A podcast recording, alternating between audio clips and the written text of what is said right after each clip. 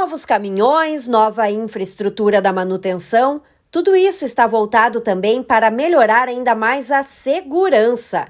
Essa questão é de extrema importância e depende muito do cuidado e da atenção de vocês, motoristas. Lembrem-se sempre: os profissionais do trânsito são vocês.